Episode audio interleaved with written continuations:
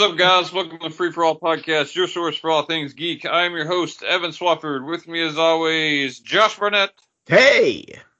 Young Nally, Hello. and Trey. Yo! Fuck you guys. Oh, you sound loopy tired. I am a little Uh, bit. It's past my bedtime. You Almost old 2 a.m. You must post on Facebook in your sleep then, because I keep hearing you gotta go to bed. Then I get to see all these posts on Facebook. I gotta take it day by day, Evan. Some days I'm less tired. Oh He's man. He got a program on his uh on his Facebook that whenever anything says post something political. or Post something political. it just does it. He's You're welcome for keeping you guys fucking informed. I don't get on Facebook, you bitch. Chuck's still on MySpace. There you go. Friendster, bitch. Oh man, Friendster was before my time. I never fucked with Friendster. However, you are using that straw like a cigar. what? You even flicked it. oh god, what a douchebag! Uh, it's me, Chuck. It's It's who I am. It's been a while. Let's do some uh, some more recent. What you're watching? Uh, we've got some keeper cut going on. Uh, so let's talk about new shows. Let's talk about the premiere uh, uh, HBO Max original that they started with. Um, not a lot of high profile stuff going on, uh, but they did start with Love Life, which is a half hour like dramedy. Um, following just a girl that had moved to New York and I'd always like been looking for a relationship and it's just her search for a relationship. Each episode covers a different relationship with a different guy. Um pretty sure it's going to be if it's a show that continues going to be like anthology where it covers a different person uh, every year. Um starring Anna Kendrick. Uh, did anyone else watch this beside me? I didn't get to. Oh yeah, totally. Oh yeah. Uh, Tell us all about it. While I will say that this is not like a new premise, and I feel like we've seen this type of show a lot. Um, a lot banks on how likable Anna Kendrick is, and uh, she kind of fucking nails it. Like she's very likable.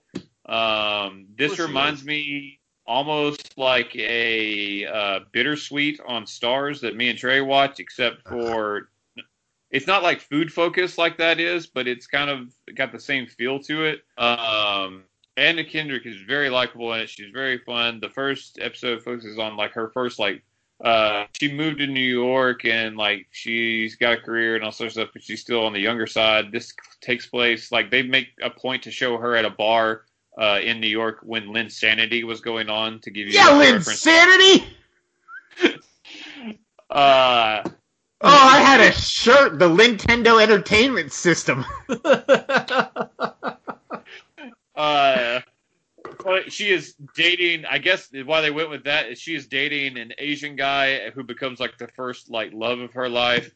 Um, it's only a half hour. It's got some funny moments. She's very charming, and it is kind of endearing. Like I really thought this was one I was going to knock out an episode, but I being a half hour show, this is one of those. It was a good. It was good. They made this half hour. I I could really see myself just finishing this show. I I enjoyed it quite a bit. It's key for me. How did she have time to uh, film that and her massive Quibi success show about her and the living, breathing sex doll? Uh, she squeezed it in. She squeezed it in. I hope there's a crossover. One That's one of the loves of her life. She falls in love with the sex doll. That's correct. Uh, let's talk about. Let's get Trey excited here. Let's get him involved. Uh, let's talk about Central Park. Fuck yeah. Central The. Park. It's central in my heart, Evan. I bet we just like their fries. Bucket of nuggets or get the Yeah, fuck you out. know, most people in the world are like, what? Uh, anyway, this is a new show on Apple TV Plus from the creators of Bob's Burgers. It is also basically just kind of Bob's Burgers. Um, The Which is- musical. yeah, with way more music. Um, so while I don't follow Bob's Burgers, I do enjoy that show. Um, so I was happy to check this out, and I, to no surprise, I liked it quite a bit. I again, I don't know if this is one I will watch every episode of, but I wouldn't hate if I watched more. Um, as two big Bob's Burgers fans, and Chuck and Trey, what did you guys think? I'll take this. You need to go first. You're right. The animation, terrible. Go on. Yeah, you lean into that shit, Josh. Uh, Chuck, go ahead, buddy.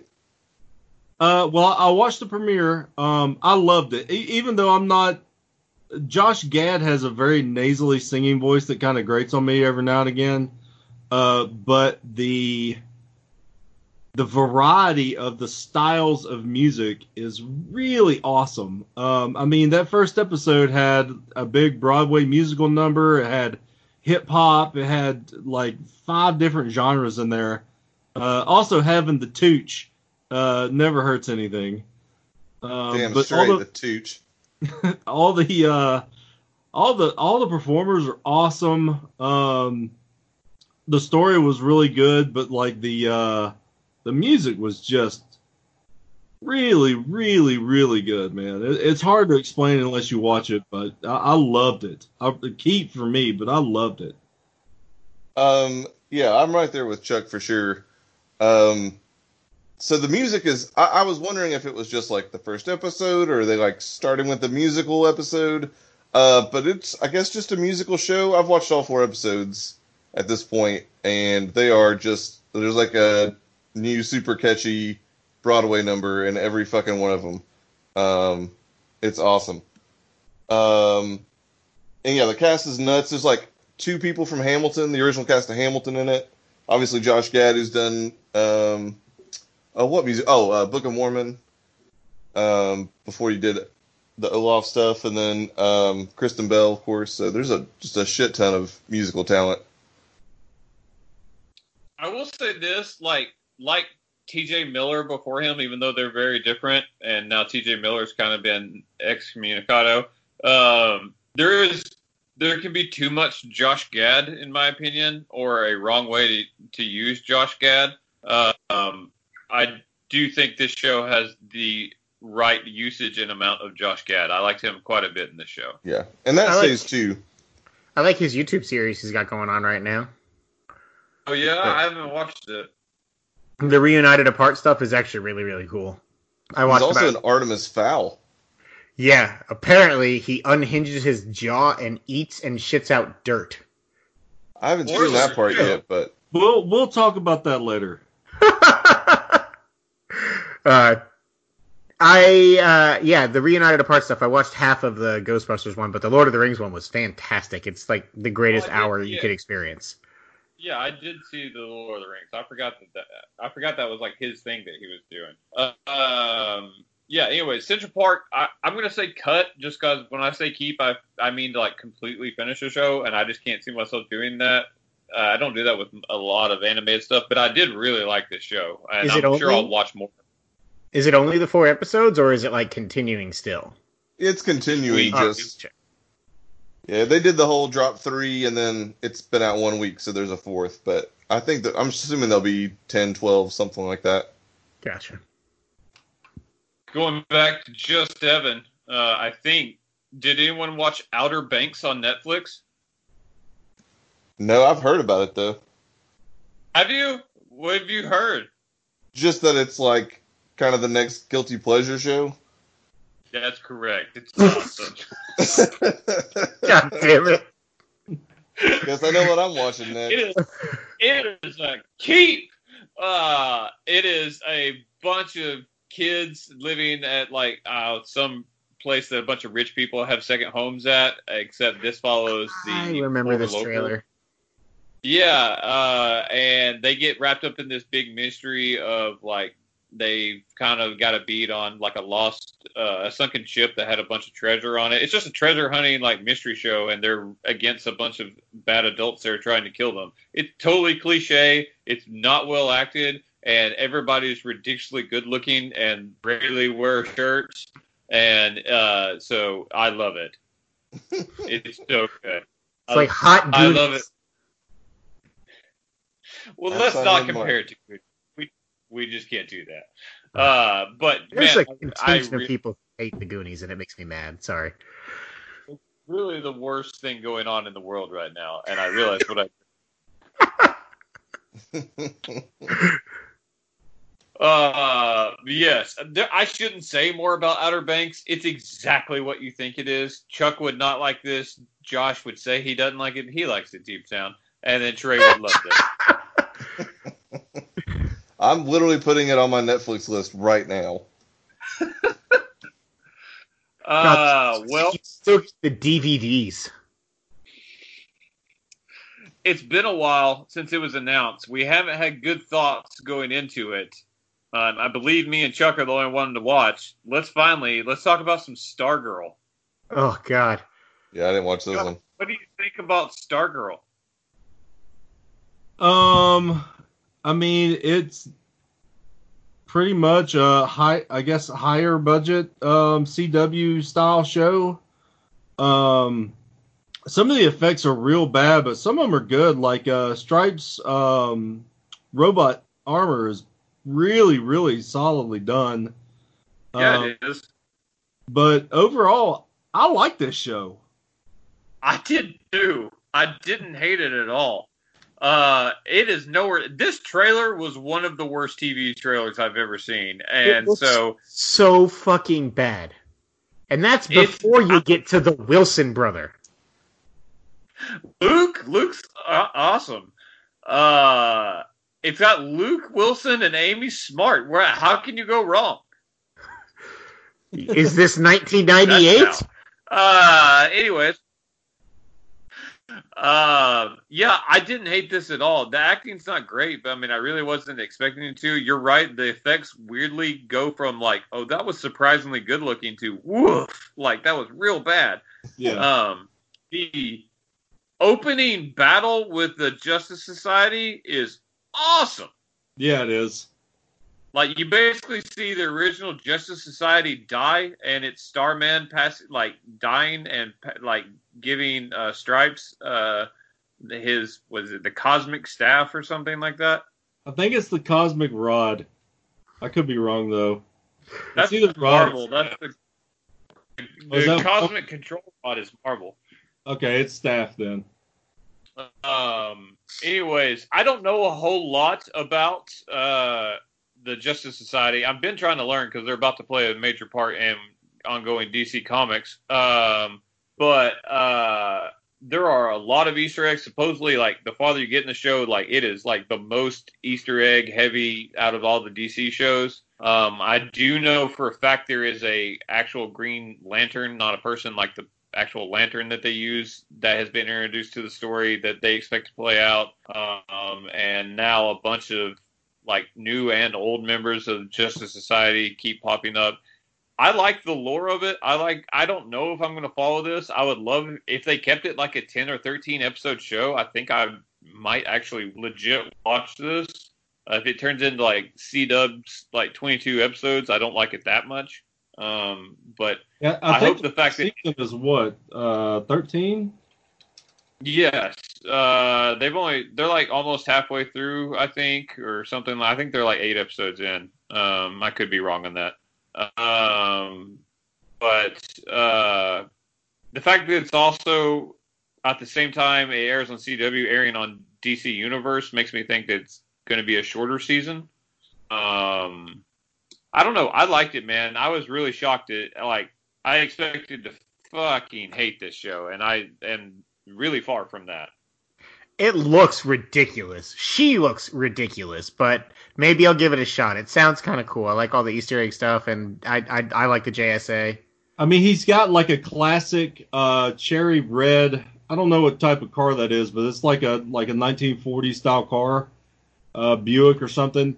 That he actually gets to transform into his stripes uh, armor, which is pretty awesome. It looks really cool in practice too. Uh, I'm going to keep this show. I like it a pretty decent amount. She's I'm got gonna the wait- world's finish, though. she's got the world's biggest forehead in that costume. It's ridiculous looking. The first time you see her, she, she's she's an attractive young girl, but she is young, but she is attractive. And the first time Trey's you on her, it. There's a there is well, there is an while you see her, there's an MMMBop cover happening. I was like, Oh, oh Trey's Trey. really on it. Holy shit. I was like, oh no. I was like, I can't make him watch this. It'll be bad. I was like, that jailbait will get him. That's fucking is helpless fantastic. to her. He's helpless to her power when MMMBop's playing. Uh, I don't. Uh, the fact that you Uh, called her and- jail, what was that? the fact that you called her jailbait makes me like this joke way less. Um, finally, under uh, Keeper Cut, uh, the highly anticipated uh, and last show of the TV season, because I don't know if you guys know, we're on to a new TV season. Um, Oh, it shit. ended May 31st. Um, the last show of the year, Space Force, dropping all episodes on May 31st. Man, this Uh-huh. turn, uh, this is one of those situations where everybody talking about this show made me go from really wanting to watch it to I think I'm just gonna skip it.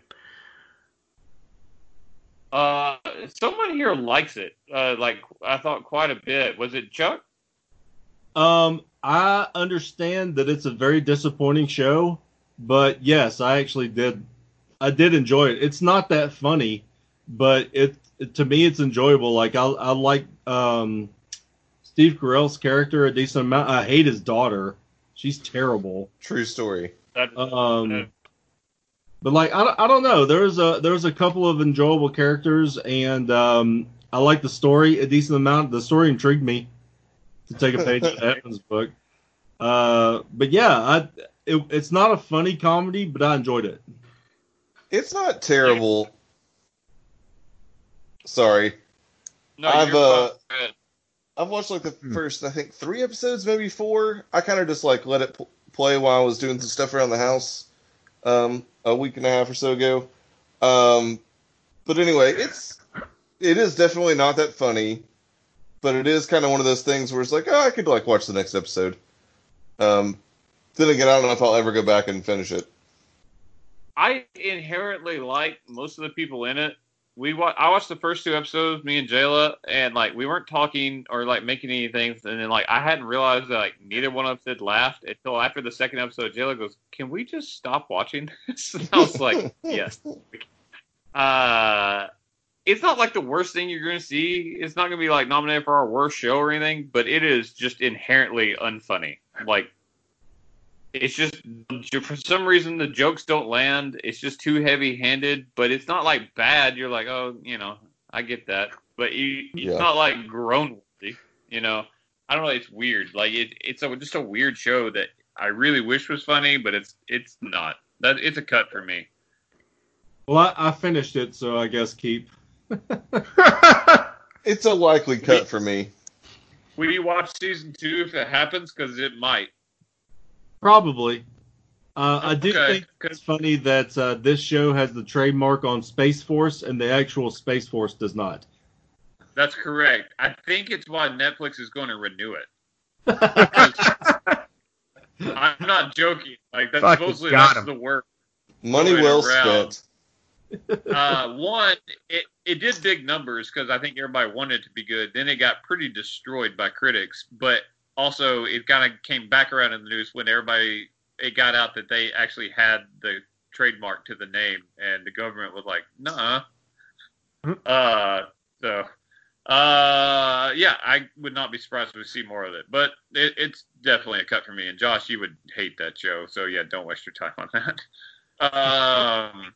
Returning shows. Uh, Chuck, don't spoil anything for me, but how was Killing Eve this year? At least the start of it. Okay, so we we haven't finished it yet, but I'm about halfway through. We'll talk about the uh, whenever it's, uh, we get to finish those in a week or two. But Uh, the first episode, um, I mean, I guess it's not really a spoiler here, but at the end of season two, did you watch season two? Oh yeah, yeah, I love season two. Okay, you know how you know she Eve gets shot. Right. Uh, she's alive, and uh, you know um, uh, Villanelle doesn't know anything about it. So the first episode or two, um, they're not really like talking or going back and forth any of that really good. Like some of the best parts about this show is how Eve and Villanelle kind of react, act and react to each other. You know, um, Yeah. so there's not a whole lot of that. Yeah, there the it, it takes a while for everything to kind of get started back up because it's you know six months af- uh, later after what happened at the end of season two. Um, so um, but uh, you know there there's some uh, you know because Villanelle has like she's introduced hilariously. Apparently she's getting married to a woman. Uh, and yeah, it's it, and then just shit starts happening. It's hilarious. Uh, Eve is working at like this uh, Chinese restaurant, just like making dumplings, uh, and just keeping quiet. Um, but then like all these killings start happening again. So um, uh, what's her name? Aunt Petunia from Harry Potter. She comes back and uh, tries to get her, uh, you know, involved in MI6 again. Um, and Niko's kind of doing his own thing um, because of what happened in season two. God. uh, but something really, really crazy happens at the end of episode one. Um, Ooh. I was like, uh, what? No. Uh, so it starts off like it, the first part of the episode is a little slow, but after that happens, like the rest of the season picks up, and it is, God, it is batshit crazy right now. Like, Yeah. so much stuff is happening. I'm very excited to watch it. That's definitely going to go on the list for next show because it's done and it's eight episodes, I think. So I am excited. Yeah. uh, I got Kristen into it, so we went back and watched uh, season one and season two, uh, and then we were uh, starting to uh, go through season three. So um, I love this show. I cannot wait to finish and see what happens. I heard the ending is pretty crazy. Jodie Comer is so good. Yes, Yes, she she is. is. I keep forgetting she won the Emmy last year. Um, Deservedly. she might win it again this year because I think she's even better. She's crazy good. She's like, she reminds me kind of of Tatiana Maslany, who That's took who forever, was- but finally, she rightfully won an Oscar for Orphan Black, and it took years for people to notice. But like, she reminds me of her a lot. I think. Um, let's talk Homecoming. Um, this is the Amazon show last year, starring uh, uh, Julia Roberts. Is her first thing into TV. Uh, she's still an executive producer on this show, uh, but it's based on the popular uh, scripted podcast from Gimlet. Uh, had a lot of fanfare. Uh, I thought season one was solid. Uh, nothing like I didn't think it quite lived up to the hype. Um, I started the podcast. I can't remember if I finished season one, but I know I didn't do anything for season two. Um, have you guys ever listened to the second season of the podcast? No. Um, I did, but goddamn, don't ask me what it's about right now because I couldn't tell you. I can tell you what the first episode of the second season's about on TV. You go. Um, I thought this was anthology, like that it would just be different, but it even though it's all new cast, it does kind of tie back into what happened in the first season, like in a weird way, like the drugs they were using on the soldiers way. Um, it start it's got a new lead in what's her, Janelle Monae, I believe, uh, the extremely pretty black woman that was in like Hidden Figures and Moonlight and all that. Oh yeah, man, she's hot in Hidden Figures, man. Woo. She's hot and she's she's a real good actress. Um, she's she's the lead this season. Um, it starts off she wakes up in a boat in the middle of the lake and has no idea how she got there and can't remember much about her life. Um, she go ends up at the hospital like uh, she's wandering down the road and the police take her in. She's got like a track mark uh, which makes them think that she's a junkie. But she also has a tattoo that's showing she was in the military. And I've only seen the first episode, but it ends up it's kind of basic. She has this weird like creeper guy that sees her at the hospital, decides to help her. Through circumstances, she gets led to a hotel room uh, through clues, and she gets in. There's a bunch of money and a vial, uh, empty vial of the drug that was used in the first season on the soldiers. And so we get kind of a hint that there's something weird going on, and then she like her arm gets like water on it, and her tattoo that was like made her think she was military and everything starts washing off. So I have no idea what the fuck's happening, and then she gets knocked out at the end of the first episode. So I was like, well, this told me nothing. And then bam, it cuts to Chris Cooper overlooking a farm in the middle of nowhere. Um, so Chris Cooper's in this season. Um, and alt mode. yeah, eh, also Chris Cooper. Um, it was enough to pull the uh, intrigue card. I was like, I don't know if I'm going to watch this season, but I do like Janelle Monae a lot, and I am really peaked as in what the fuck's going on now. And I'm really afraid at the end I'm gonna be like, I I shouldn't have watched this, but I'm I'm going to. I'm going to keep it. It helps that it's a half hour drama, which you don't get a whole lot. So we know we know we know Charles likes the half hour shows. I do. I just don't like Homecoming. That's fair. You hated the podcast, didn't you? Uh, I listened to like the first season, and then at the end, I was like, "Why did I listen to this?" Oh, there you go. Uh, Trey, your time has come again. Somebody What? feed Phil. yeah. Hey, I the watched best it. theme song in TV history. You're not wrong. It's, It's not Charles really in charge. Yeah, I know it's not. Uh, High. Um, so I've only watched the first episode of this. Uh, I do plan on finishing this because it's somebody feed Phil, and I fucking love this show. Uh, but I have only watched the first one when we were uh, when his mom was conspicuously absent, and I was like, oh no. And then I got a text from you, and I was like, no. Yeah, it's a bummer. Um, yeah, that was easily one of the best parts of that show. Is he would call his parents uh, via Skype and like talk to them about wherever he had been that week. Um, but yeah, she is she is um spoilers, uh, I guess a little bit. She does make a a small appearance in episode three, um, Nice. which I'm assuming was filmed before this. I think a lot of it she's not actually where they're filming. She's not passed away yet. It's just um, I think she's probably not able to be on. Um, where was he in the first episode? I can't remember. Marrakesh.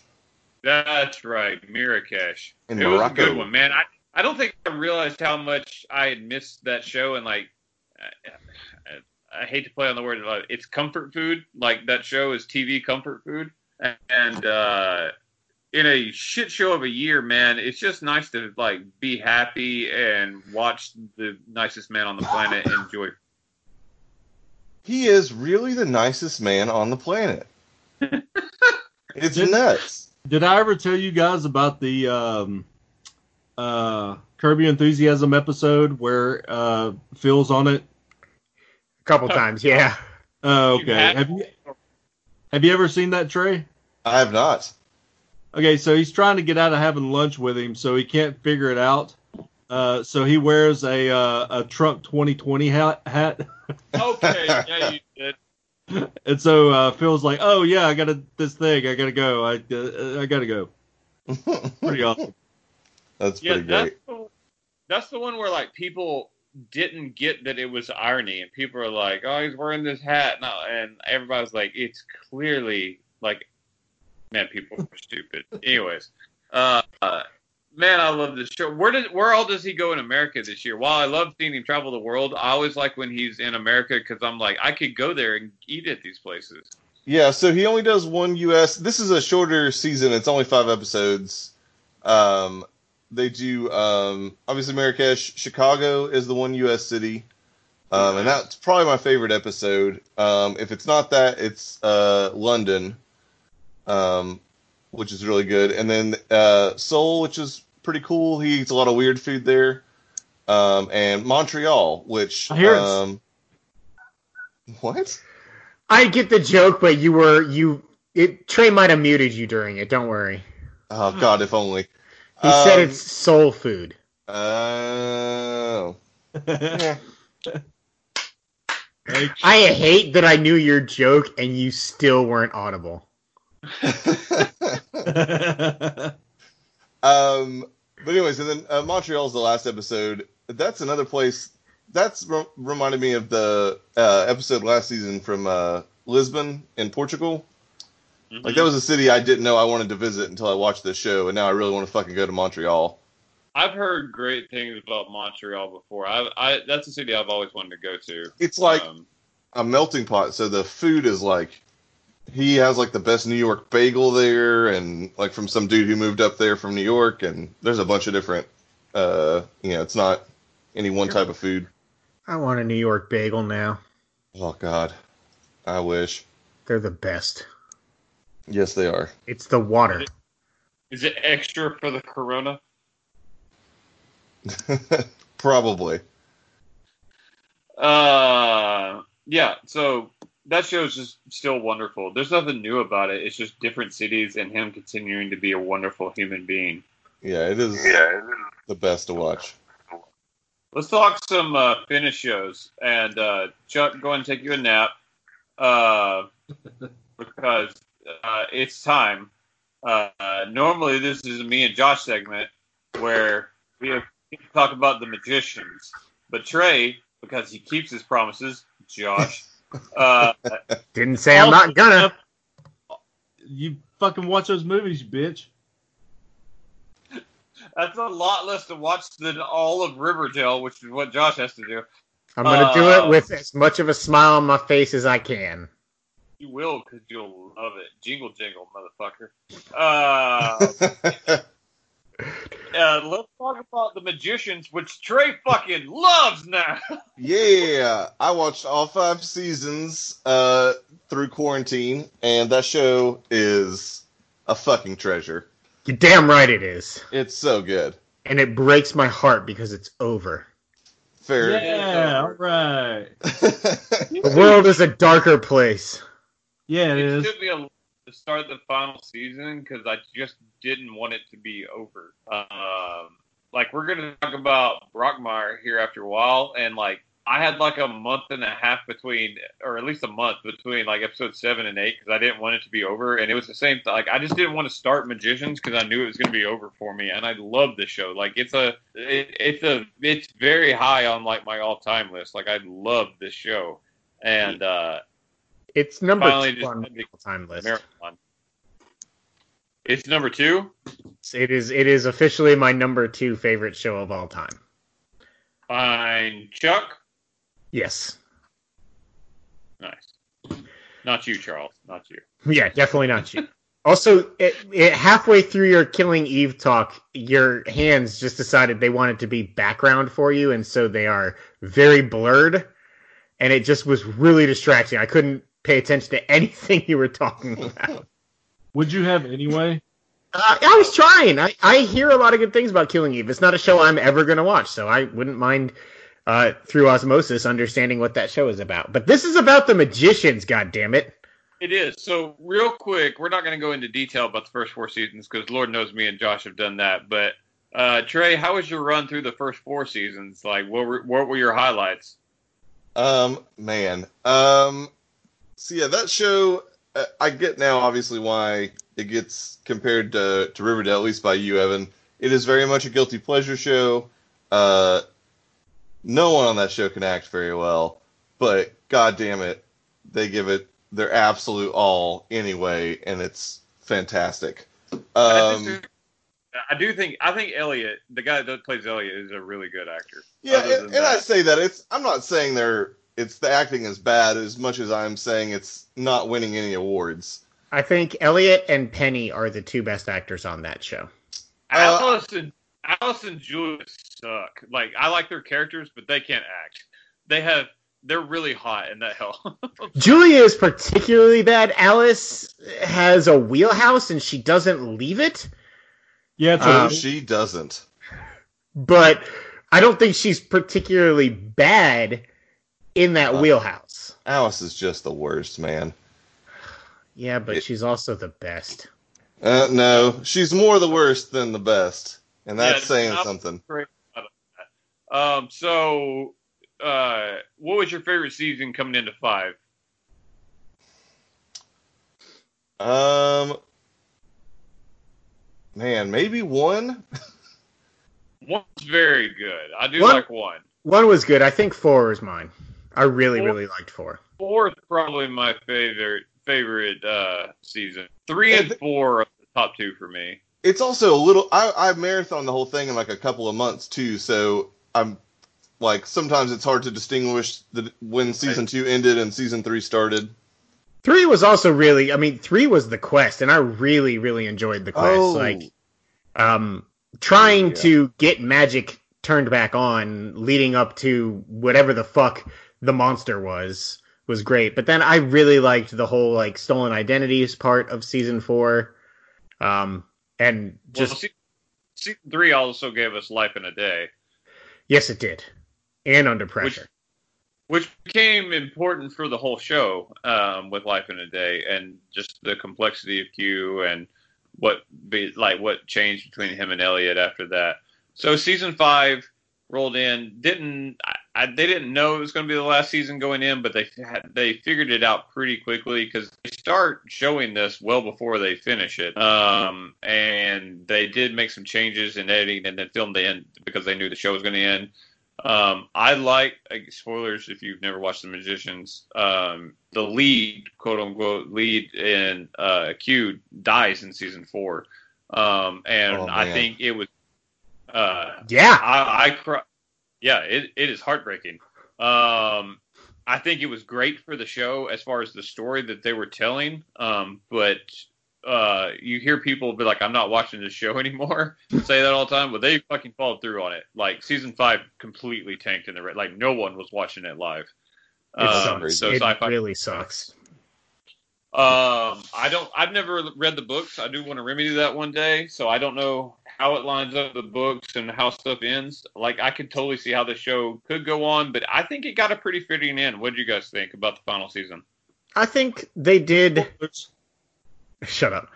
I think they did roughly as good as anybody has done with the whether or not we know it's going to be the finale. Right. Um, Yeah, I think they did a good job of making a satisfying, um, emotional ending, but also like one that is hopeful for what could have been an additional uh, season for it to go on.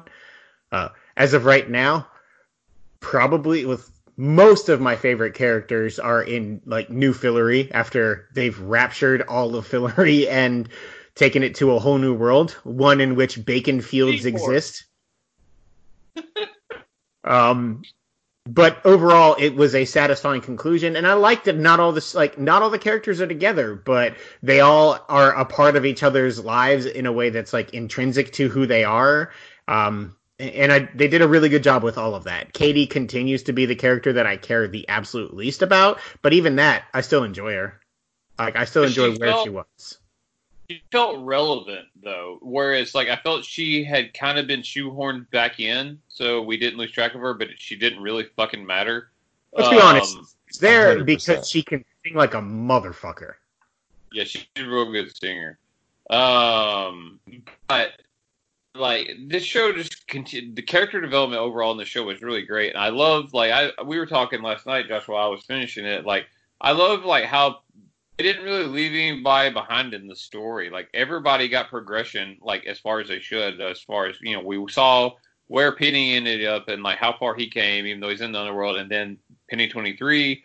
Um, but Fen, who is the most underrated person in the show, she's wonderful. I mean, we forget Josh wasn't even a major player in the first season, And yet, um, it just fucking best. We should all aspire to be him. Josh True is the story. Rest Prince. That dude has also kicked out his co- or outkicked his coverage like nobody in in history. yeah, by getting the best Yes. character on the show. Ah, Queen Margo. Margo? Hi, Queen Margo. Hi, King Margo. Um, God, I, I I love this show. I really do. I think the only character that did kind of get left behind a little bit is Fogg. Um, they just kind of were like, hey, go to this just straight drug plane of existence, and you're there now. The ethereal realm. Yeah, and that's kind of what he does. They bring in Evil Fogg, which is Yeah, good. but but then he comes back and he has to hold a cat to put all his crazy into. Because I love this show, and that's why. Um, The Beast comes back. thing- I Yeah, the- knew it. I- mean, it's for an episode, but it's out of nowhere, and it's awesome, and it makes Mhm. sense in how they did it. I And love that they finally works. addressed that there was there was a third Chatwin. I was like, thank you. I've always wondered about. I was like, did they just forget that they said there was three siblings? Oh, Rupert. Um, so yeah, we finally were introduced to Rupert and what he, happened to him. Um, I do think there was, in a way, maybe uh, everything they did was planned for two seasons. I felt sometimes it was a little hurried, and sometimes they would present like how they were going to solve something, and instead of seeing it, like just skipped ahead, and the problem was solved, and like somebody that had been stuck somewhere was just back, and we didn't see how they did it, but uh, it kind of got expositioned away, which I was fine with because we had to get to a certain point. Um, overall, like it wasn't my favorite season, but I thought it was a really good season, and I thought it was a, a really good conclusion. a lot more um, happened in this season when I think up like back on it than maybe I had originally anticipated. Oh, a Um, shit ton of stuff. That's why I think it was supposed to be two seasons originally. They broke a crazy they broke a crazy time loop that was happening by convincing magical talking whales to release the end of the world kraken. Uh, and that was like three episodes in, and then they never spoke on it again. No, But it was awesome. Um, well, I mean, we find out in the penultimate episode that like there's been a time loop happening all along. Then like this is the second go around because we find that from the uh, from the younger Chatwin that it was traveling around with Penny or or with Elliot. Who was she with? She was with Penny. Penny twenty three. Because she's trying to he's trying to save Julia. Uh, I did. I, I was interested because I knew that Julia in real life was pregnant, and I do think that they worked that into the story in in a like satisfying way because she couldn't hide it by the time they got to the point where she was filming um, the second That half of the stuff was really cool with her, like getting the baby's powers and all that, though. I, I love Yeah. the way they explained that. I love the uh, the way that they kind of fixed the penny crazy like scale in a way by having him tethered to Q. Yeah, Which I also agree. love that they named the kid Q. it Yeah.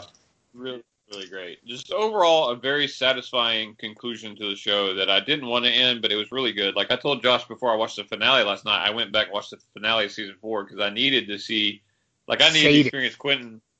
Well, yeah, I sit there and cried, but I also want I needed to see like I needed to see what Q sacrificed and like his love for Fillory because like it really matters going into the finale because I mean the finale's called Fillory and Further and like just what it like that place meant to them and like the show and us as a viewer and it really like resonated like from what we saw from like Kid Q in like episode two when he talks about like the end of a book is his least favorite part because you don't want the foreshadowing that they did with that was just really excellent. It was it it hit the nail on the head too. I man, I fucking love that show. Great musical episode as well, and like just a, a whole bunch. Like it just everything was fantastic. I really enjoyed it. Magicians, you will be missed sorely, and I'm glad that Trey is on the ma- magician's train, much to Chuck's chagrin. Yeah, I'm actually going to start the books at some point soon. Yeah, I want to as well. Hey Chuck, you want to talk about something that doesn't involve those two? sure. Payback. Uh, let's talk about uh, let's talk about some Oh, I thought we were Brockmire, going to talk about, about the movie Payback. I thought they made a show about the movie Payback that I didn't know about.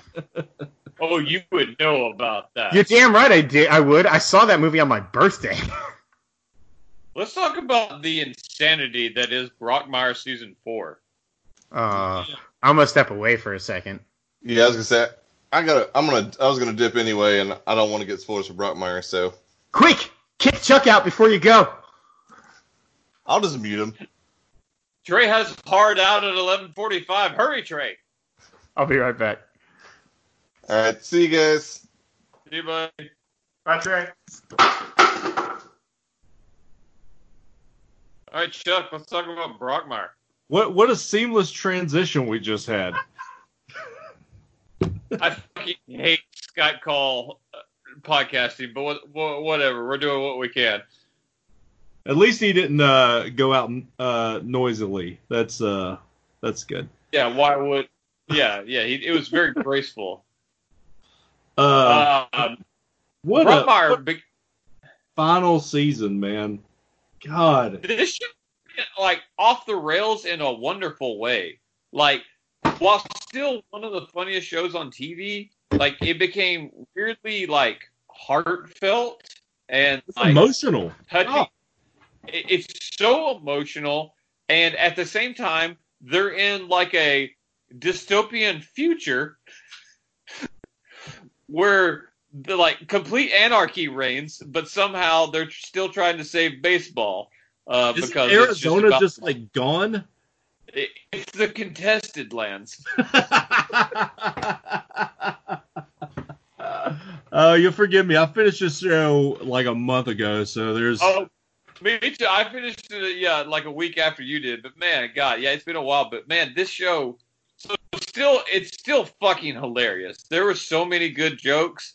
Um, his Brockmire is just the one of the best characters ever created.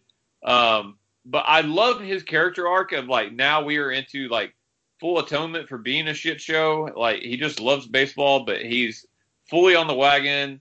Um, he's a father um, and he like fully threw himself into being a father, um, and now he's just like an actual good person. Um, but he's still Brockmire and fucking hilarious. Like when he's trying to tell the story about, uh, I don't somehow Egyptians get brought up and how it's a status symbol of wealth, and he's like.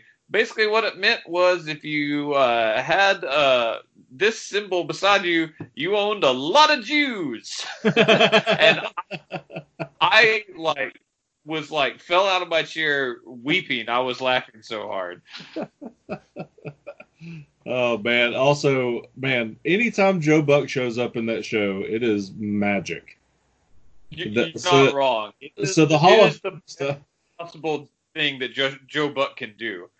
I mean, when he just like holds up his hand and somebody just walks by and gives him a drink, and Brockmire's like, "Who's that? How the fuck should I know?" It's just like, it's okay.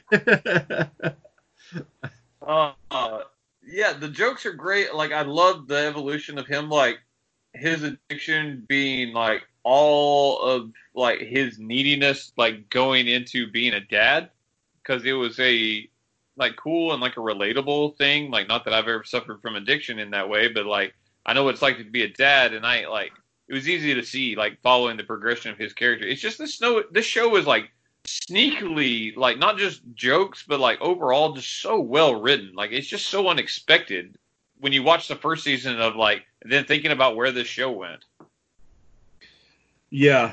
Um, and then him getting into the Hall of Fame and being the commissioner of baseball for some reason. Oh God, what was the name of the uh, uh, the baseball team? And they changed the uniforms and all that. i don't remember but i remember laughing so funny. Uh, because anyway, the uh, negotiation really fucking funny too yeah, and getting Amanda uh, Amanda Peet back and Charles was there a decent amount. Like it, it just oh, felt oh God, fucking lamone was the best uh, but yeah, the the ending. Lamone was running the united states basically Oh yeah, like God, it was super creepy. Like how uh, how it was kind of mirroring not only um, you know uh, smart devices and whatnot, but also baseball uh, with it dying and all that kind of stuff. God, when that dude killed himself, it was like raining chunks of him down, and like I was like, oh no. God, it was so funny though. It was so funny. Um, So show though. Oh man, I cried. I cried hard. Like so there was like subtle hints that I was afraid that's where it was going like earlier in in the season um but um so it comes in that he has uh Parkinson's. Um he uh Lamone has him get tested cuz she notices a slight uh uh shake. Um and then you kind of see it progress um cuz there's a weird time jump going on in this. Um but the good news about the dystopian future is there is a experimental treatment that has a small chance of working, and like we spend the whole ep- last episode kind of waiting to hear, you know, where he's going to be, and like he's in the Hall of Fame, he's got everything, he's got all of his loved ones around him, and he's sitting watching a baseball game, and they're like, should we go eat? And he gets a call, and you know, he kind of wells up and just says, yeah, we've got time, and oh man, man, it broke me. I, I was like, oh my god. The um the very final moment though is one of like the best endings of a show I think that I've ever seen. Um and, and that's saying a lot like because like previously in that season he talked about how the sounds of baseball just like kind of fill him up with happiness and what it means to be alive and uh, it kind of the, the the camera zooming in on his face, him having his eyes closed, and just like hearing the crowd uh, reaction and stuff like that. And then as soon as he opens the, his eyes, there's crack of the bat, and you hear the crowd explode. Into the series, perfect. Like it's it's so awesome. You're not wrong. It's genuinely like it's perfect writing on TV. Like it, it's wonderfully done, and it's so shocking that it comes from Brock. uh, man, I, I'm gonna miss the show. Yeah, Uh, I wish, like, I wish it wasn't over. Like, I can't imagine, like, it. It feels perfect in what it was, but I don't want it to be over because it's really fucking funny. I'm gonna miss that show, man. I almost wish it had been something else because I feel we would have got at least one more season out of it. On the positive, Um, uh, Brockmire continuously calls into the uh, Le Batard show and uh, as Brockmire, and it's always great. Why wouldn't he? Uh, hey, let's talk about a show only I watch because it's Apple TV Plus. Uh, Mythic Quest: Raven's Banquet. Um, First introduced to us at E3 on the Ubisoft stage. Um, this is from Rob McElhenney um, and lot some of the writers from It's Always Sunny. Um, when we saw it at E3, it looked just fucking terrible. Um, and I was not expecting a lot going into this. It's it's fucking hysterical. I love this show so much. Um, Rob McElhenney is hilarious. It's got a great cast in it. Um, I actually think you would like the show, Josh. Even though I'm not a big "It's Always Sunny" person, like I just Yeah. think it has. Enough, there's enough of like actors you would like in the show. Um, it centers around the game industry. Um, Ashly Burch, who is a prominent uh, video game uh, voice actress, is actually a character in the show. Aloy. Um, uh, yes, Aloy, also known as Chloe. Uh, um, a little Life is Strange. Um, but she's really great in the show. But um, it's just fucking funny, and then it also weirdly has one of those one-off episodes that doesn't follow the main story or the same characters, and it's about uh, two other video game developers that became a couple, and it's like takes place in the same building that they're in, but it's like a generation ahead of them, and, and it only kind of remotely comes back later, but it's weirdly like heartfelt and like super good TV. Like this is a sneaky good show that's getting overlooked because it was on uh, Apple, uh, which is that whole platform has been a mess. Um, it's been really good. Like they finished it, and then Rob McElhenney had the whole cast come in and remote uh, record a bonus episode during COVID, um, and then he edited it himself, and they put it out as a bonus episode, and it's surprisingly well done. Um, like you, for a minute, you don't really notice like what's going on. Um, but uh, I don't want to ruin like, and it's also not that much plot to ruin. It's like insane show. Rob McElhenney is like this narcissistic like video game guru. Uh, he's an idiot, but uh, he also weirdly is a genius. Um, and it's just funny. And there's crazy hijinks. It's like video game uh, Silicon Valley. Uh, but way more like lowbrow uh, comedy than uh, Silicon Valley was, if that makes sense. Super fun. I, I mean, I'd time. be willing to give it a shot. I'm paying for that service anyway. Uh, it is the show to watch that I've seen so far out of that. It's easily my favorite show, uh, but I haven't watched many of the other ones. Um, while I got you, and it's really all that needs to be said about that show until I have someone to talk about with. Let's talk about Picard. Yeah, Okay. Picard. I have watched all but one episode. So the You're on very the last finale. Yes. Uh, all right, so maybe we won't talk about exactly where it leaves off, uh, or would you rather just wait uh, wait a show, Josh? Uh, we can wait a show. That's well, fine. hey, listen, I also haven't watched Westworld, so you guys want to go back to back on that, and I'll just mute my computer. If it long, yeah, that's fine. As long as it doesn't mute us, uh, uh, we're. Yeah, that's we'll talk about those two, and then you can come back in for the movies if you want. Sounds good. Bye. All right. How? Hey, how far did you get in Westworld? Oh, he's gone. He's gone. uh, yeah, Picard. What? So, what do you think about this show as a non-hardcore Trek fan?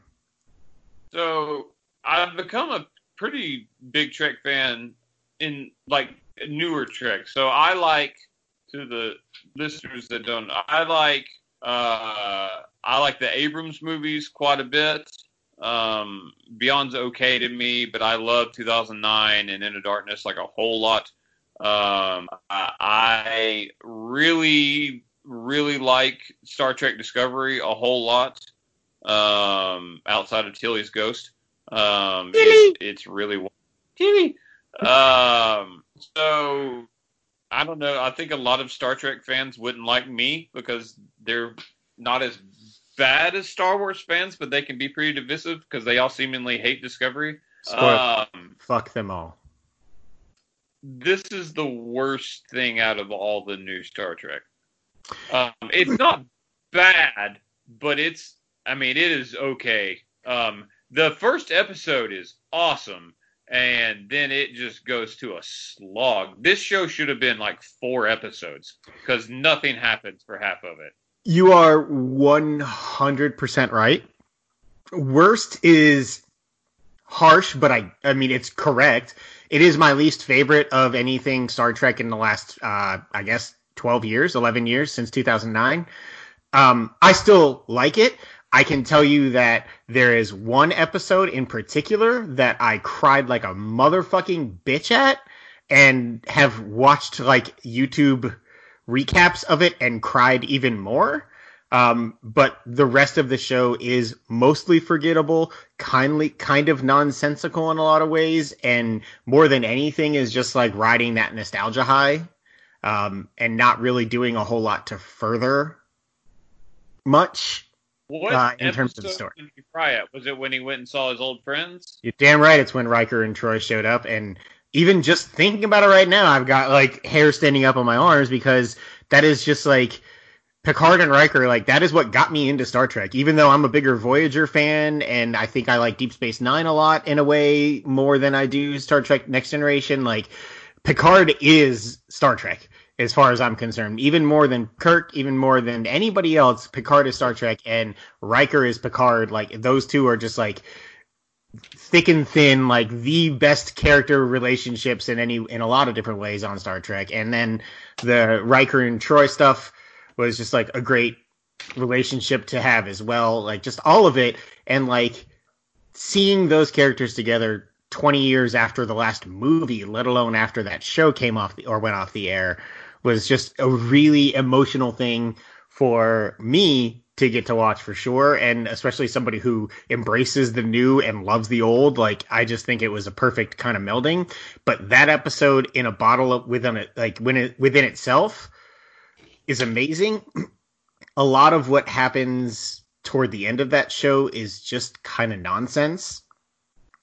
I Um, was, it was just like okay, like I just think like, and as someone who respects old Trek, but like is having to look up a lot of stuff and doesn't have that emotional connection, like that episode. While I understand why it would be good for you and like why it's in there, as someone that is new to Trek, I was like, there, was no point to that episode. Like Sorry. no point. Trey just commented on something on Facebook. Um,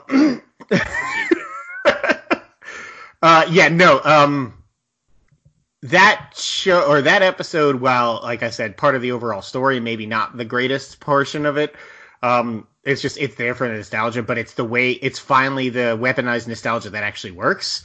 Um, with where that show ends up in, I guess full spoilers, making Picard a android copy of himself, but transi- like transferring his soul, in a synthetic body. which I Um, mean, it, it's it is what it is, but like it's weird at the same time, and I don't really understand the reason for it. It should have been in the end of Picard. Like it was actually, I was thought he was dead, and I was like, oh, this is a good send off. That was a good nostalgia run, and like he died being who Picard should be, from what I know. And then they're like, and then I was like, oh no, he's gonna come back. I was like, god dang it. Yeah, I mean, I would have been interested to see what maybe this cast of characters was like without him in like another season, but at the same time, I think that they have such strong characters and strong writing in Discovery, and if that same team moves forward with Strange New Worlds, then like they've got that foundation, and they wouldn't need this show. Like I, they wouldn't need these characters in the world they've created. It was cool to see Seven of Nine because I'm a huge Voyager fan. It was cool to see a lot. Yeah. I, I am a big Ryan fan as well. It was cool to see Hugh, um, although they killed him. It was cool to see uh, a lot of this stuff. A lot of the Romulan stuff was kind of weird and just it just didn't really mesh with me in the same way that the other new Trek has. It just didn't hit the right way. I was very interested in the Borg stuff because I didn't. I was like, oh, this is cool, and I didn't know much about it, and I got researched it, and I got excited, and then I was like, oh, nothing's really coming of this. The Borg is super Um, I'm I'm just I'm more way more excited for what is a thousand years in the future for Trek in Discovery Oh, season three yeah. than I am Picard stuff. This was just if this had been four episodes, maybe five, like I would have think I liked it a lot more. But ten was just, I mean, it was a slog to get through. Like I'll watch it if it comes back on, but I'm not excited. And also, Raffi is just the fucking worst. I hate Raffi. Every time she says JL, I want to like punch a baby. I don't hate her anywhere near as much as you do, but I get it. Ah, she's the worst. Uh, all right, let's move on. Let's talk about some Westworld. Yeah. So Westworld season one is pretty much universally, and I think we consider it one of the best seasons of TV ever. Gotta which kind of handicap, handicaps the show because, of course, it's never lived up to that. Season two, while I like it more than most, is it was a big step down, um, and unnecessarily very confusing. I, I it, it's very Witcherish to me, like why it didn't need to be multiple timelines and all this other stuff.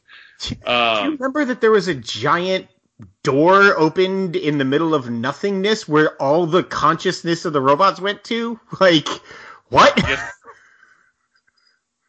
yes, I do. Um, so knowing that, I really like, even though it's not even about the same thing anymore. I really fucking love season three. Of course, it doesn't live up to one, but man, I love season three.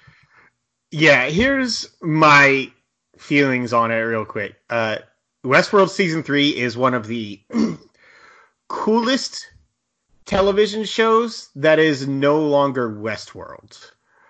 Um, yeah, it's there's nothing to do about Westworld in this. like legitimately, and like all of the things that I loved about season one of Westworld are essentially gone. I love being in the park. I love the mystery box of the park and what did Ford lay down and what is it all meaning towards and what is the maze and all of this stuff. And it's super cool and it's super engaging and I could spend 10 seasons in that world. Um, season two, I still really like. It has one of my favorite episodes of television in the last decade. Um, overall, it was disappointing, but I still enjoyed it enough to where I was ready for season three. Going into the real world and all of the stuff with the clones of or the copies of Dolores and the random complete sidetrack to the predictive algorithm, which was, you're right, a super cool story, just didn't really make sense. What does any of this have to do with Delos? What does any of this have to do with the hosts aside from it is a MacGuffin that Dolores is going after that she's going to help use to free humanity in her own way. Like it, it didn't make any sense, despite the fact that I loved the ride. I thought it was super cool. The tech was cool. All of it was fun. I just don't understand any reason for it.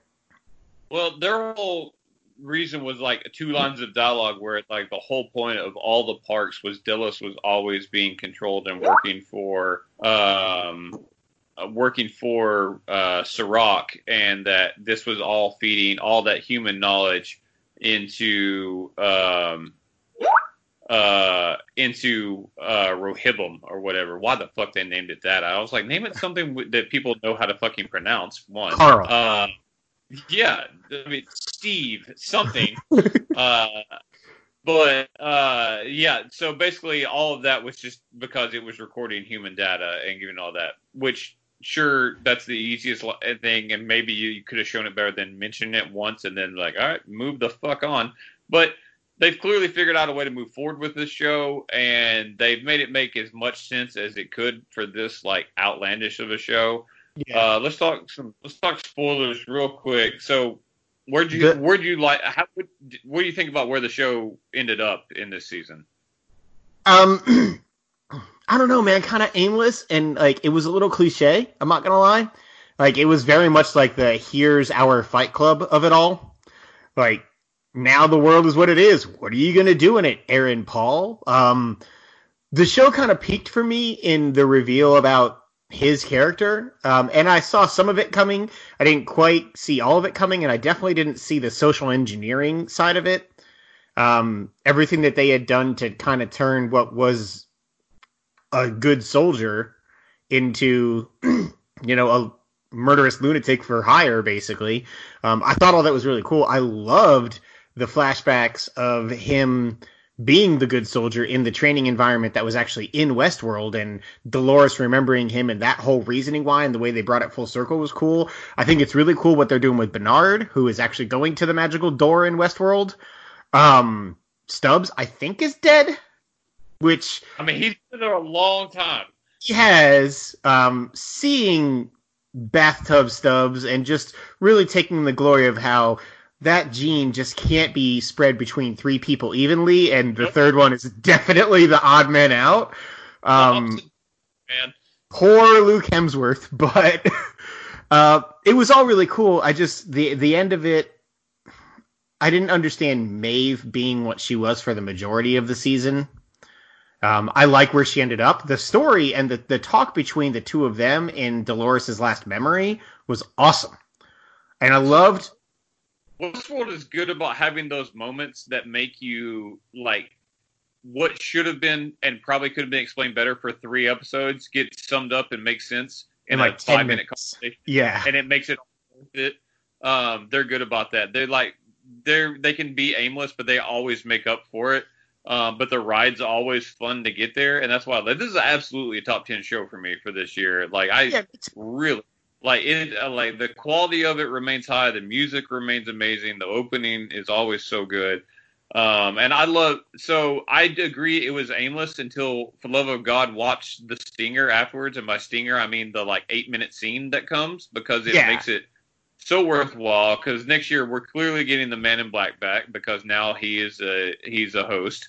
Um, and uh, he's just full on murder Man in Black out in the world, and he's working for Dolores. And the actual Dolores is gone. Now we have Charlotte slash uh, uh, Dolores, um, who is just full on evil.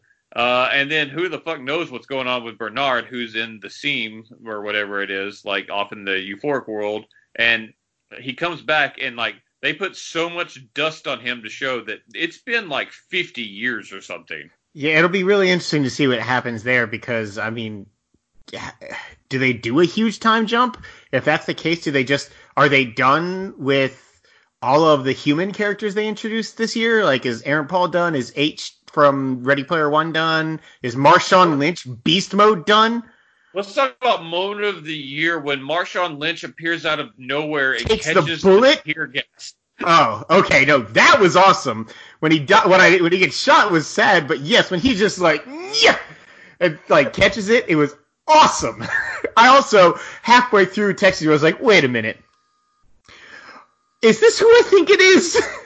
it is. Yes, it is. Right, yeah. So I love this season. Like it's, I thought it was very good. I, I'm satisfied where they end up. I do think we end up with multiple timelines next year, but not in a confusing way.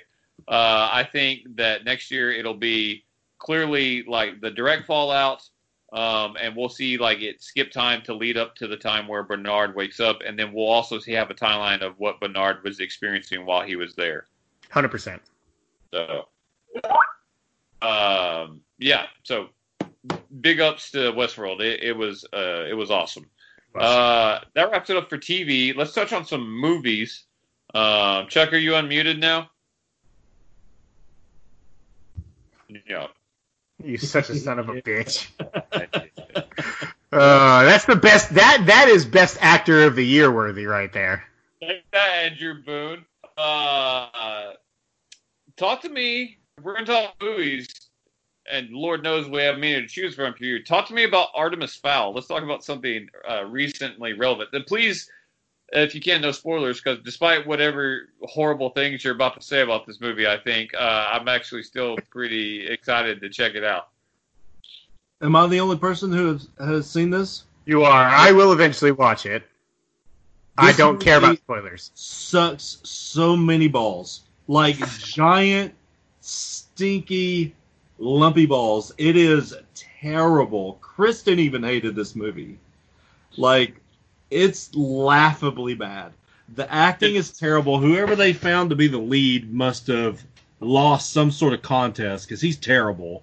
Uh, Judi Dench is awful. Josh Hey, Gad, we were, sorry, correction, Dame Judi Dench. Uh, remember when we were talking about the wrong kind of Josh Gad? This is it. Um, it's God, it is, it's pathetically bad. It's the worst Kenneth Branagh movie of all time.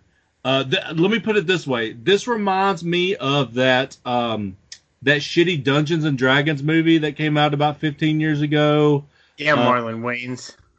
Um, this reminds me of of Eragon. Oof. Oh, That- so I mean, th- this is in some serious company for worst fantasy movie of all time. It, there, he doesn't steal anything. They make him out to be this criminal mastermind. He's not evil. He doesn't steal anything. Like nothing. None of that happens.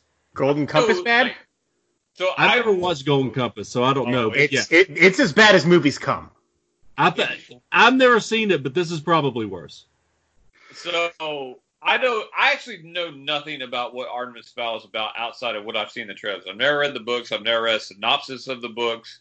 Um, I do know that somebody's supposed to be a thief, but evidently that they're not. You're telling me. um, I don't know. Like I, the only thing is, I saw a headline from a review that was just like, "This movie was always going to go to Disney Plus, no matter what they try to tell you."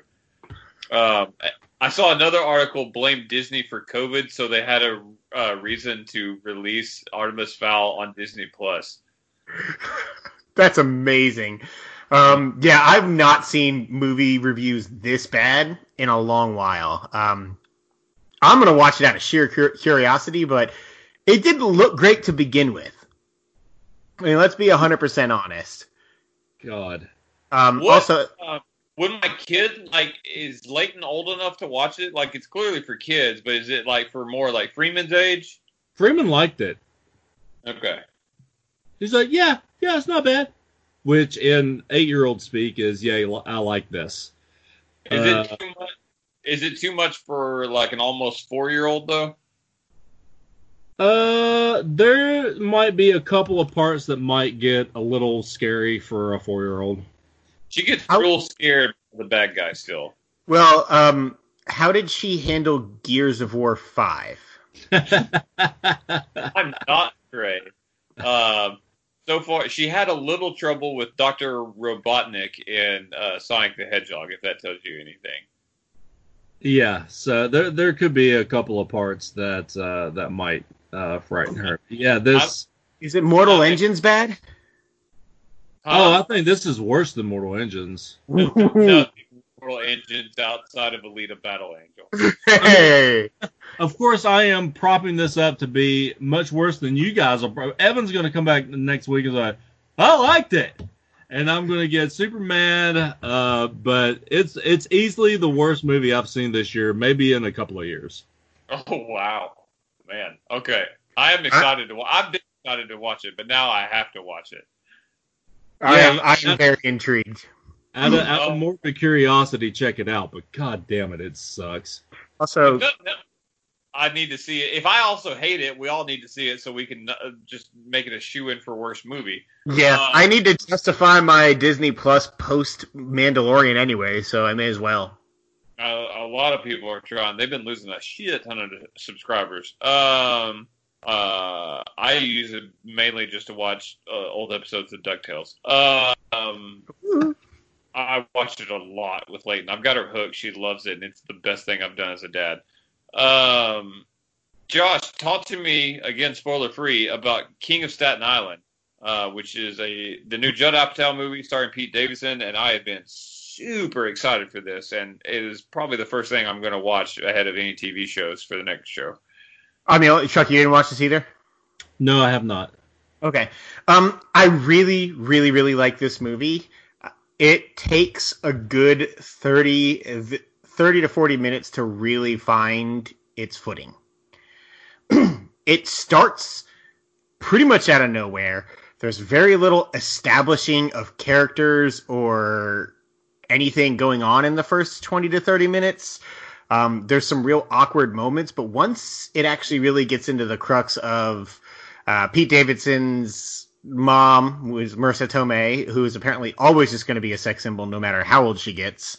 Um, and Bill Burr's relationship and like everything going on with them. Uh, it's really, really good from that point on. About an hour, a half hour to an hour in, and it's two and a half hour long comedy slash dramedy, um, or like two hours and fifteen minutes. It's really, really long. It's a Judd Apatow movie, so it's naturally going to be longer than normal. Um, I think Funny People is still going on. Uh, David Pete Davidson and Bill Burr destroyed in this movie though. They are fan fucking tastic. Um, everything about man, I I love that that kid, man. I like I like I really like that kid, and he hasn't even been in that much, but I I've been like I just think he's so funny, and I've been so looking forward to this. And also Bill Burr is just the best. yeah, Bill Burr is great. Um, they like the two of them have a lot of great like both adversarial and when they start to actually have a relationship chemistry. It's the best acting Steve Buscemi's ever done, even though he's only in it for a little bit, but he does have like a decent enough role. Um, like it's just like it's a it's an honest and like heartfelt performance from Pete Davidson that's like really really good. It's one of those like this is going to be one of those I want to really like stump for when it comes time for award season um, to at least be nominated as far as I'm concerned. Like I thought he was really really good. And it makes sense because it is partially his story, right? Like I mean, it is a semi biographical or autobiographical uh, story for him. Um, and, and it does a really good job of like not being too in your face about it and not being like over like beat you over the head with some of the tones and themes behind it. Uh, but it is overall, it's a very, very good movie that could have been a potential like top five lock if the beginning hadn't been as awkward as it was. Okay. Well, I'm still quite excited to watch that. Absolutely. Uh, Everybody's watching it, sure. Chuck, talk to me about the Lovebirds. This is the uh, uh, Kumail. Kumail Nanjiani movie with uh, is it Issa Rae that's in this with him? Yeah. Uh, yeah, I think so. Uh, this was supposed to be a theatrical release. Like uh, he was touted as a big movie uh, that he was doing a lot of press for, and then obviously COVID, so it went what to Netflix, I believe. Yeah. Yes. Uh, tell me about this movie. Okay, so this uh, this movie starts out these two people kind of hitting it off, and then you know, uh, just kind of like how most relationships do. It's very lovey-dovey. They're always around each other. They always want to do stuff with each other. And then it flash forwards like five years later, and they're like just having terrible fights. Um, and they decide to break it off. Well, whenever they break it off, they're driving. They accidentally hit this guy um, who was uh, biking and then this guy comes up he's like, "Hey, I'm a detective. Uh, I need to commandeer your car." Uh, uh, the guy, the biking guy, takes off, and so they run after this guy. The detective runs over the dude, and then back and forth on him like seven or eight times, like a lot. And then uh, they found out he is not a detective and that they need to run for their lives. So they're spending like the next like hour running and then uh, the rest of the movie trying to figure out what the fuck is going on.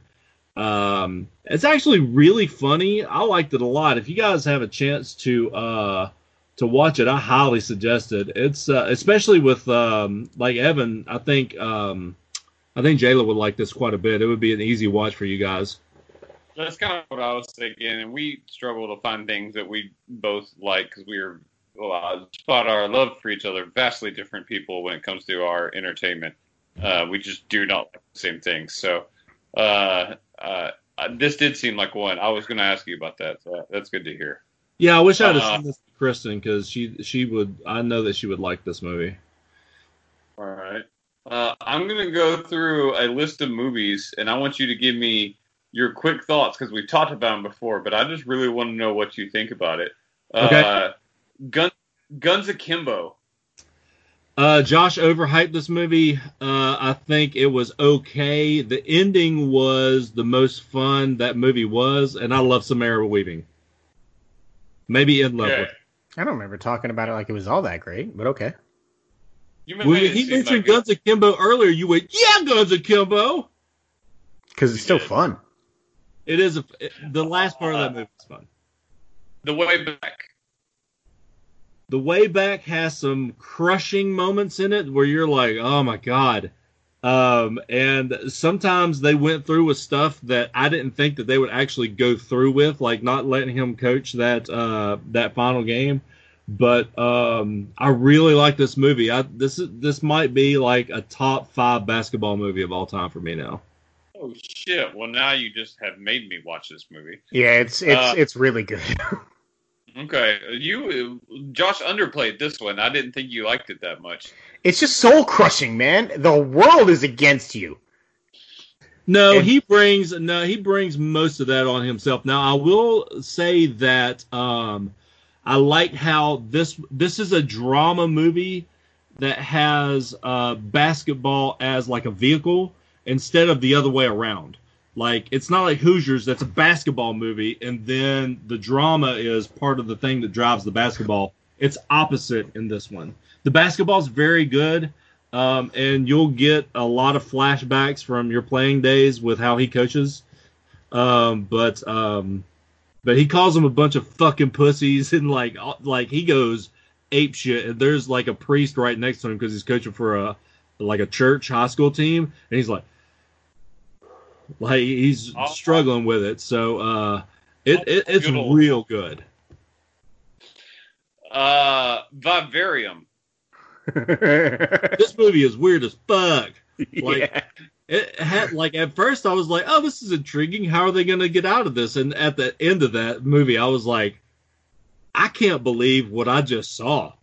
Like there were morphing houses and kids who like showed up and screamed, and then they're 30 years old, and then like.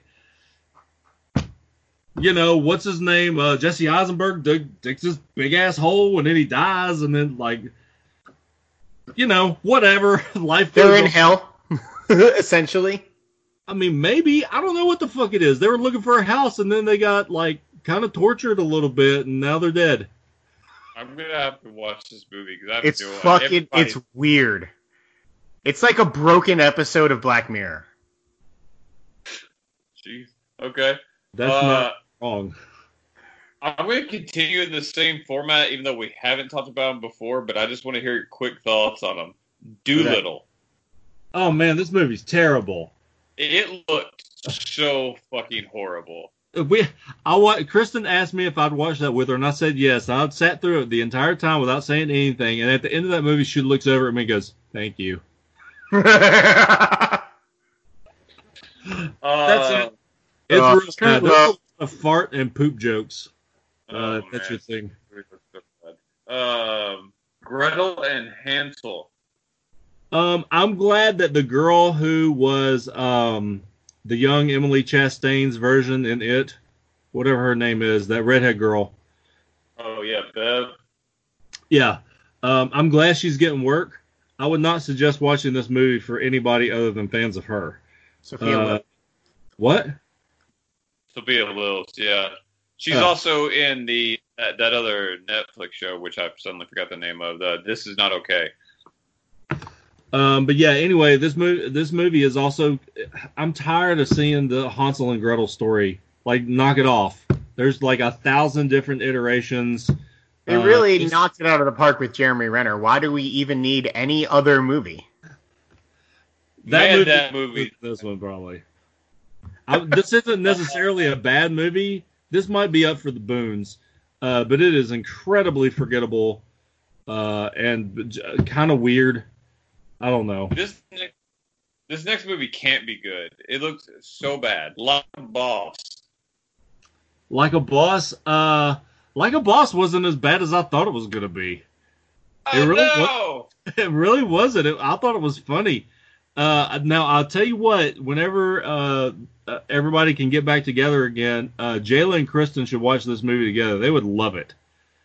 Um, I just Oh, realized okay. what's happened. I know Jayla would love that, man. I know she would.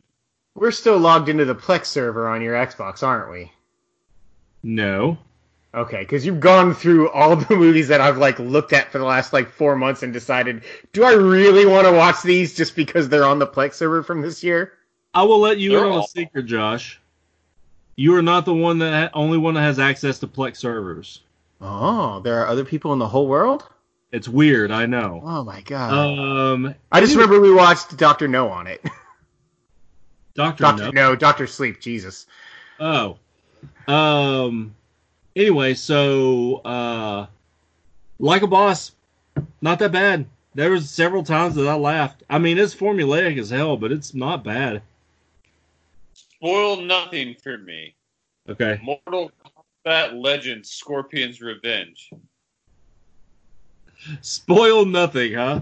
Uh I want to watch this movie. um you should.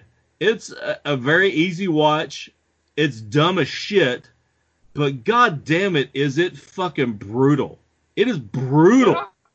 I mean, it's crazy. Okay, so they do a lot of like the punches where the like the arms and like you know the X-ray uh, things in Mortal Kombat where it shows people dying. The fatalities are fucking crazy. And okay, so I'm going. to I am going to tell you this one part. Let me tell you this Well, one part. uh, Okay, so there's this character who's about to kill somebody, and then Scorpion uh, does his get over here thing, and it goes through their skull from the back, and he yanks out their skull and their spine, and when it falls over, you just see like skin laying down on the thing, and it's like just an empty face. it's amazing, and just God, blood and guts. It's all over the place, man. This I like that movie. It's it's stupid, but it pushes the limits on what is R rated and what is NC seventeen. Let's put it that way. nice. Yeah, now I'm really excited. That's a good job by you. Uh, let's see. Any? Hey, did you watch the last uh DC animated movie? I have not watched Apocalypse um, Apokolips War yet because much like you with Brockmire and the Magicians and me with uh, Chuck, I don't want it to be over. So I'm like kind of pushing that date off a little bit. I do need to watch it though. That's fair. I was just wondering about that. I, I want to watch that movie too. Uh, you you've watched some other random shit because you. Um, we're we're gonna save that for next time. Uh, All right. Because because good lord. Uh, but man, we had a regular show and it felt good. Um, now it flowed a lot better when we got our excess baggage out of here, Trey.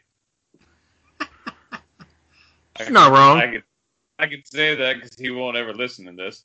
Uh, but anyways, uh, that's gonna do it for us. Uh, we'll be back uh, soon, and uh, hopefully we're gonna be on a regular schedule uh, going forward. Hopefully it'll sound better because eventually we're recording in person sometime in another month or so.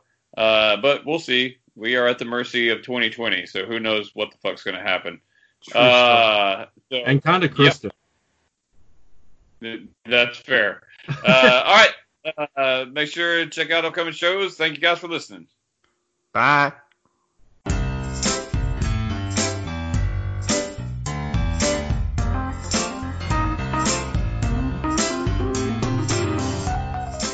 For listening to Free For All, your source for all things geek.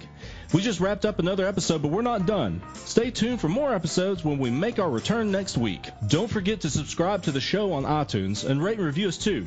That's the best way for new folks to find our show. You can also find us on the Google Play Store, Stitcher, or your favorite podcasting app. Don't forget that you can now subscribe to our YouTube channel to watch the show as we record, and you can catch our live streams on the Free For All Facebook page. Also, feel free to tweet us at FFA Podcast to keep in touch. Thanks again, everyone, and we'll see you next time.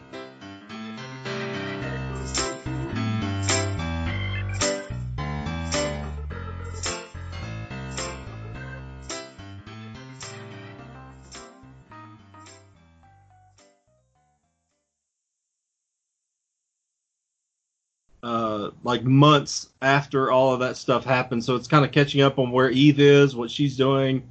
Uh, Villanelle hilariously uh, gets reintroduced. Um, um, anyway, at the very end, there is a John, can you hear him? 'Cause I can't. No, I didn't want to say anything because I got yelled at last time for it, and I can't type in the chat. So Chuck, all of a sudden, there's a like your mic has a line through it, and we all of a sudden I haven't been able to hear you for about 10, 15 seconds. He's saying stuff back, but I can't hear him. He's gonna time it, folks. This is riv- this is technology at its finest. Trey, unmute him. I can't. I I, didn't did see mute him, but now there's not an option to unmute. Trey. God. I'm being serious. There's muted not. for the whole group. Hold on. Just don't kick him out of the fucking call anymore. Every part of me wants to mute him again here in a minute, but I'm not going to. so so the uh, the here we go part didn't clue you all in on shut the fuck up. Okay,